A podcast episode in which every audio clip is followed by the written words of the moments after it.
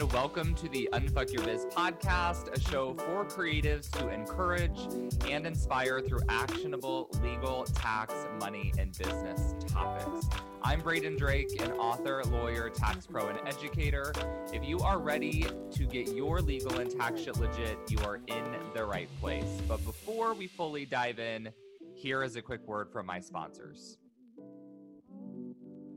This episode is brought to you by my free training, The Three Legal and Tax Mistakes Made by New and Experienced Business Owners, and How You Can Avoid Them. Here's the thing there's a few key things we've all got to do to make sure we unfuck our biz. I've seen all the mistakes and I know how to help you get past them. So here's what I want you to do go to www.unfuckyourbiz.com, sign up for the free training, watch it, and do at least one of the homework assignments I share in the masterclass. Promise? Okay, now let's dive into the episode. Well, hey there, and good morning, afternoon, or evening, whenever whenever you're listening to this. Today's episode is going to be a little bit of a different format. We're back to a solo show here on Thursday. You likely know if you've been listening that the past several Thursdays, all the way back through December, I've been doing interviews here in what I'm calling the Money Series. So it's basically all the episodes have been about money, how to make more of it, what to do with it, how to pay your taxes, all this kind of stuff. So we have a few more weeks in this money series left left, maybe just a couple more. I'd have to look have to look at my calendar to be to be sure. But this is one of the final episodes and we're going to be talking about retirement planning 101 for creative entrepreneurs. So I actually wrote this blog with the same title uh, a few weeks ago. Some of you may have already read it. Uh, many of you, I'm sure, have not. But this will be a little bit different because I'm going to basically run through the blog. I know for a lot of podcasters, this probably isn't super bizarre because they fully script their episodes. I do not do that. Um, so this will be different for me, but I'm going to call it an audio blog, not an audio book because we're not reading a book, but an audio blog. So, with that, let's get this party started. Hopefully, this will be informative, helpful, and educational for you. So, we all know the importance of retirement planning. Compound interest is basically magic. There's a million and one books and blogs out there belaboring the point on why we need to start saving literally every spare cent we have beginning on our date of birth. You get it. So I won't harp on the why here. I'm going to assume that you found your way to this podcast um, because you already know the importance of retirement saving. As such, our focus will be on exploring the different options for self employed individuals when it comes to re- retirement savings. But before we get there, we have a few cautionary notes. I'm a big believer in doing things in the right order. For example, do you really want to get deep into investing if you have hate mail from the IRS and past credit card companies rolling in daily? Probably not. Our brains tend to work best when we focus on a singular goal at one time. This is why books like The One Thing are all the rage. Narrowing focus really works for two reasons. Number one, when we focus, it's simply simpler to do the work. It's easier to know what we need to be doing. Things don't get overly complicated. And two, we can feel the accomplishment of doing the one thing, which provides a psychological boost to go on and do the next thing. This second point is what makes Dave Ramsey's debt snowball method so successful. We're going to talk about that in some future episodes. So, while I'll encourage you to finish reading this blog post, I'd suggest holding off on further action until you take an audit of your current processes. So I should say, I'm going to encourage you to listen to the rest of the podcast episode. Ask yourself, do I have a system to set aside a specified percentage of my business income for estimated state and federal taxes?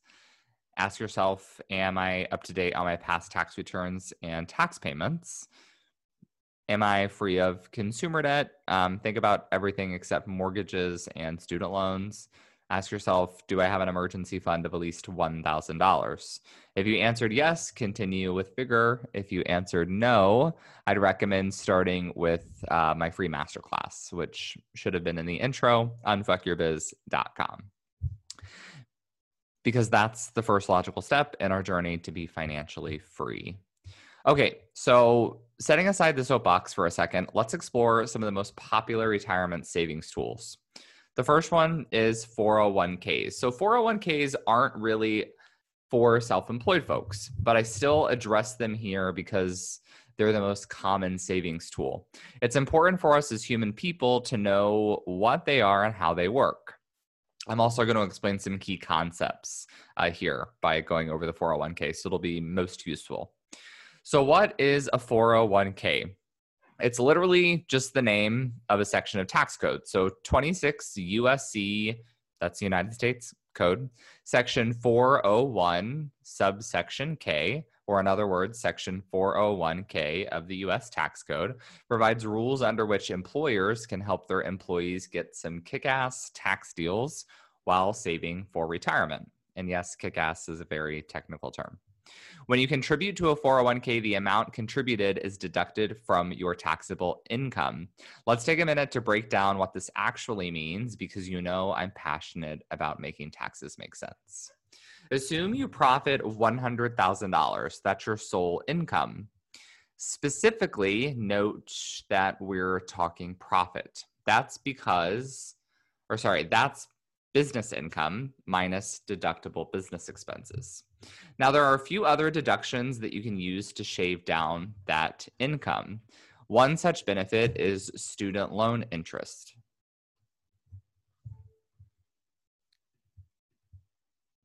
Assume you paid $2,000 towards student loan interest during that tax year. You deduct the $2,000 from the $100,000, so the taxable income is $98,000. When we say in regard to a retirement contribution that the quote amount contributed is deducted from your taxable income, it's treated the same as that student loan interest. If your taxable income was $98,000 and you also made an $8,000 contribution to a 401k, your taxable income is now $90,000. So, what does this mean for the taxes you'll actually owe? Assume that you end up paying 10% of your income towards taxes. 10% tax on $98,000. The income before the 401k contribution is $9,800, while 10% of 90,000 is $9,000. In other words, in this hypothetical, the $8,000 contribution saves the taxpayer $800 in taxes. Note that these are made up numbers for easy math. Is the tax savings in the present day awesome? Yes, totally, totally awesome. But what's even more awesome is the compound interest that will be earned by those contributions in the many years to come.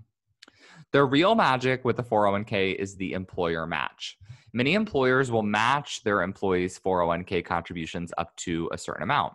This is basically free money. It's like if mom said, if you take $100 of your birthday money and put it in your college savings, I'll also put $100 in savings into the account. Pretty cool. Although I doubt my eight year old self would have taken the deal. I'd much prefer the immediate gratification spending the cash on Pokemon toys. This is the same challenge we face as adults, but hopefully with maturity, we would stash the cash and take the match. I noted earlier that 401ks are for employees. If your only income source is through self employment income, this option won't be on the table. However, if your spouse is employed, look into a 401k and specifically determine whether your employer has any type of matching plan. IRAs. IRA is an abbreviation for individual retirement account. They're simply they're similar to 401ks. You can open one to save for retirement and you get a tax deduction for your contributions. The difference is that IRAs are not dependent on employment. Thus, self employed folks may open IRAs. IRAs also offer more flexibilities in the type of investments contributors can make. The reason IRAs are inferior to 401ks is because there's no matching component. Roth IRAs. If you've had a chat about retirement, you've likely heard mention of a Roth IRA. They're pretty awesome. Here's the difference between a Roth and a regular IRA or 401k. Roth IRAs don't get a tax deduction when you contribute to them. So hold up, did I just say don't? Yes. Yes, I did. but stick with me. Since you don't take a tax deduction on the front end, this means you are paying taxes on the amount contributed to the Roth IRA. But you don't pay taxes when you withdraw the funds years later, which means that the funds grow and multiply tax free. Let's take a look at an example. Assume you contribute $5,000 a year into retirement, averaging an 8% annual rate of return. After 30 years of contributions with compound interest, you would have $505,365 in a regular IRA. That's a lot of money. But how about if you invested that same $5,000 into a Roth IRA, letting the money grow tax free? After 30 years, you'd have $611,729. Pretty awesome. So that's like a $100,000 difference. This begs the question when wouldn't you want a Roth IRA? Let me give you a similar, sorry, a simpler hypothetical to explain a key understanding here. Assume that you anticipate that you'll make $50,000 this year and $100,000 next year. If you decide you're going to put $5,000 into savings at the start of this year, I tell you, you can choose if you want to pay the tax on the 5000 now or you can pay the tax on whatever the 5000 turns out to be when you withdraw at the end of next year. What would you do? Without being a tax buff, you likely know that our tax system is progressive, meaning the more you earn, the higher your relative tax percentage.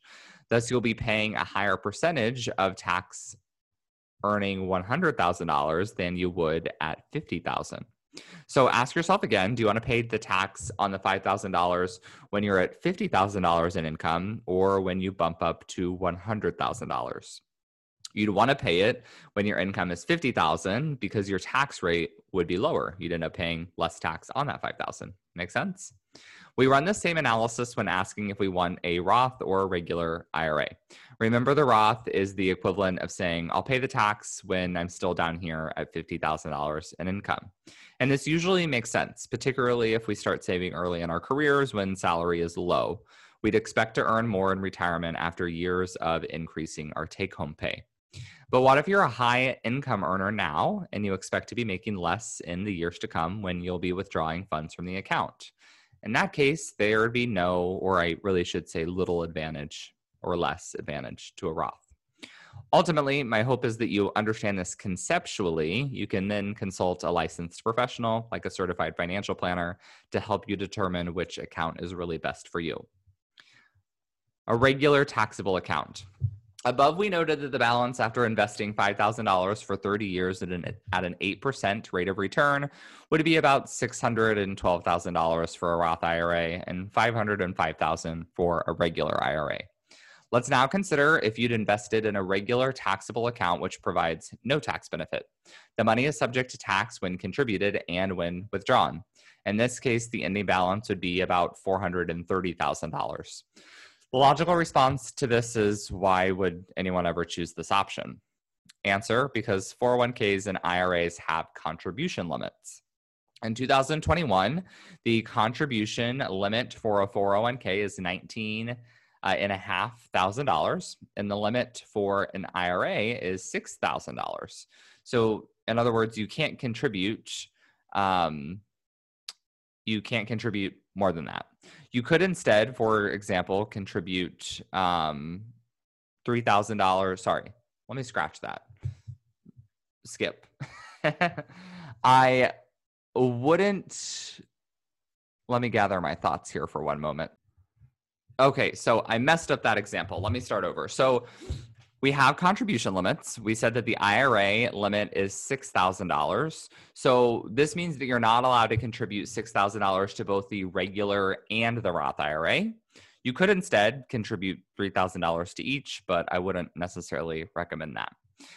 This is just an example. You'd likely want to pick the type of IRA that makes the most sense for you.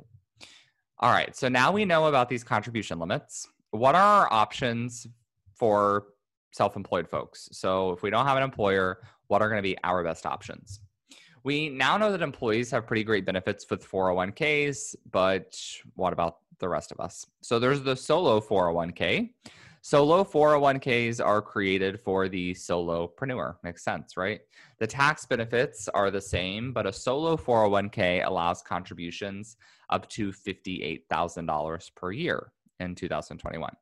If you have employees, you may not be eligible for a solo 401k. SEP IRA. SEP stands for Simplified Employee Pension. A SEP IRA is designed for small businesses, and unlike a solo 401k, works for businesses with employees. It provides the same tax benefit of a traditional IRA, but with greater contribution limits. You can contribute $58,000 or 25% of your compensation, whichever is less. So translation, I did the math for you. If you pay yourself less than two hundred and thirty-two thousand, two yeah, two hundred and thirty-two thousand dollars in a year, your contribution to a SEP IRA is capped at twenty-five percent of your compensation. So, example, if I pay myself a one hundred thousand dollar salary, my SEP IRA contribution limit is twenty-five thousand dollars, which is still a lot more than the six thousand for a traditional IRA. A simple IRA SIMPLE is an acronym for Savings Incentive Match Plan for Employees. I know, I'm glad it has a simple acronym. I couldn't help myself for that pun. I hope you enjoyed that. Um, don't hate me. So, simple IRAs operate a lot like SEP IRAs and provide the same tax advantages.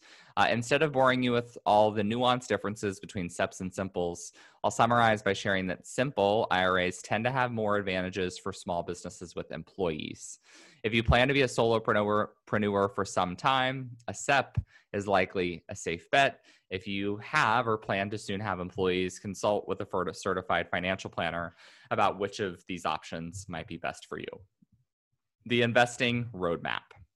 I love a good roadmap. So, to bring this all together, I want to give you the more or less definitive step by step on how to get started investing.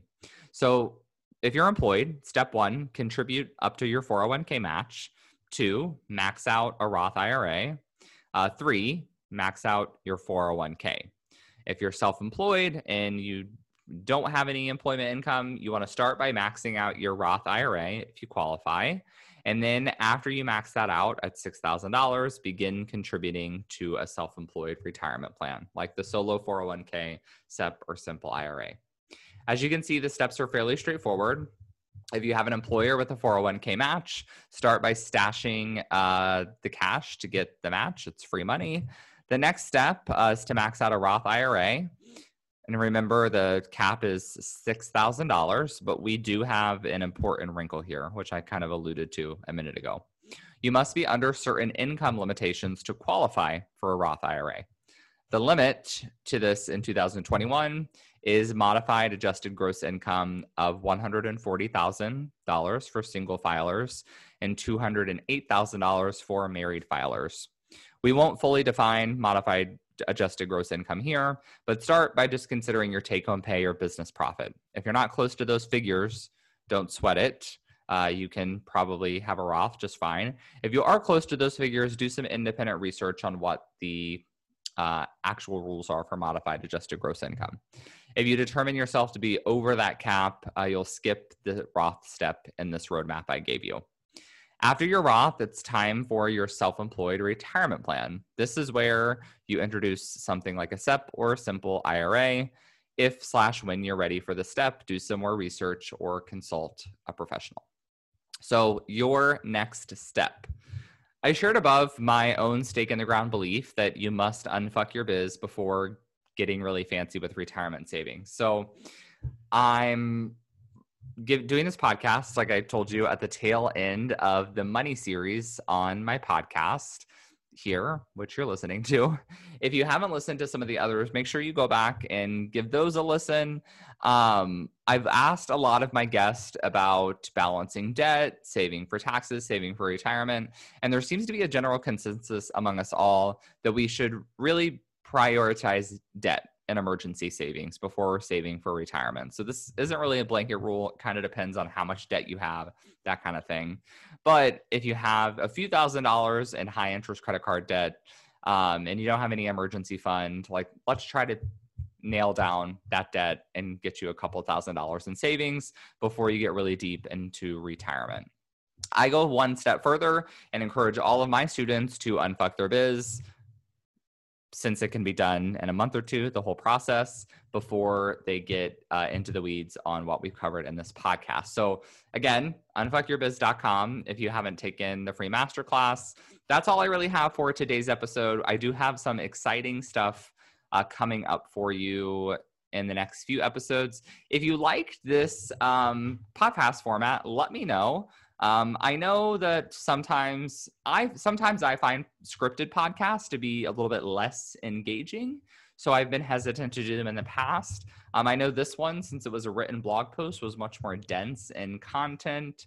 So let, let me know. Did you follow it okay? Um, did you enjoy it? Do you prefer interviews? Always looking for feedback. Feel free to DM me on Instagram or post in our Braden's Besties Facebook group. So that's all for this episode. I'll catch you on the next one.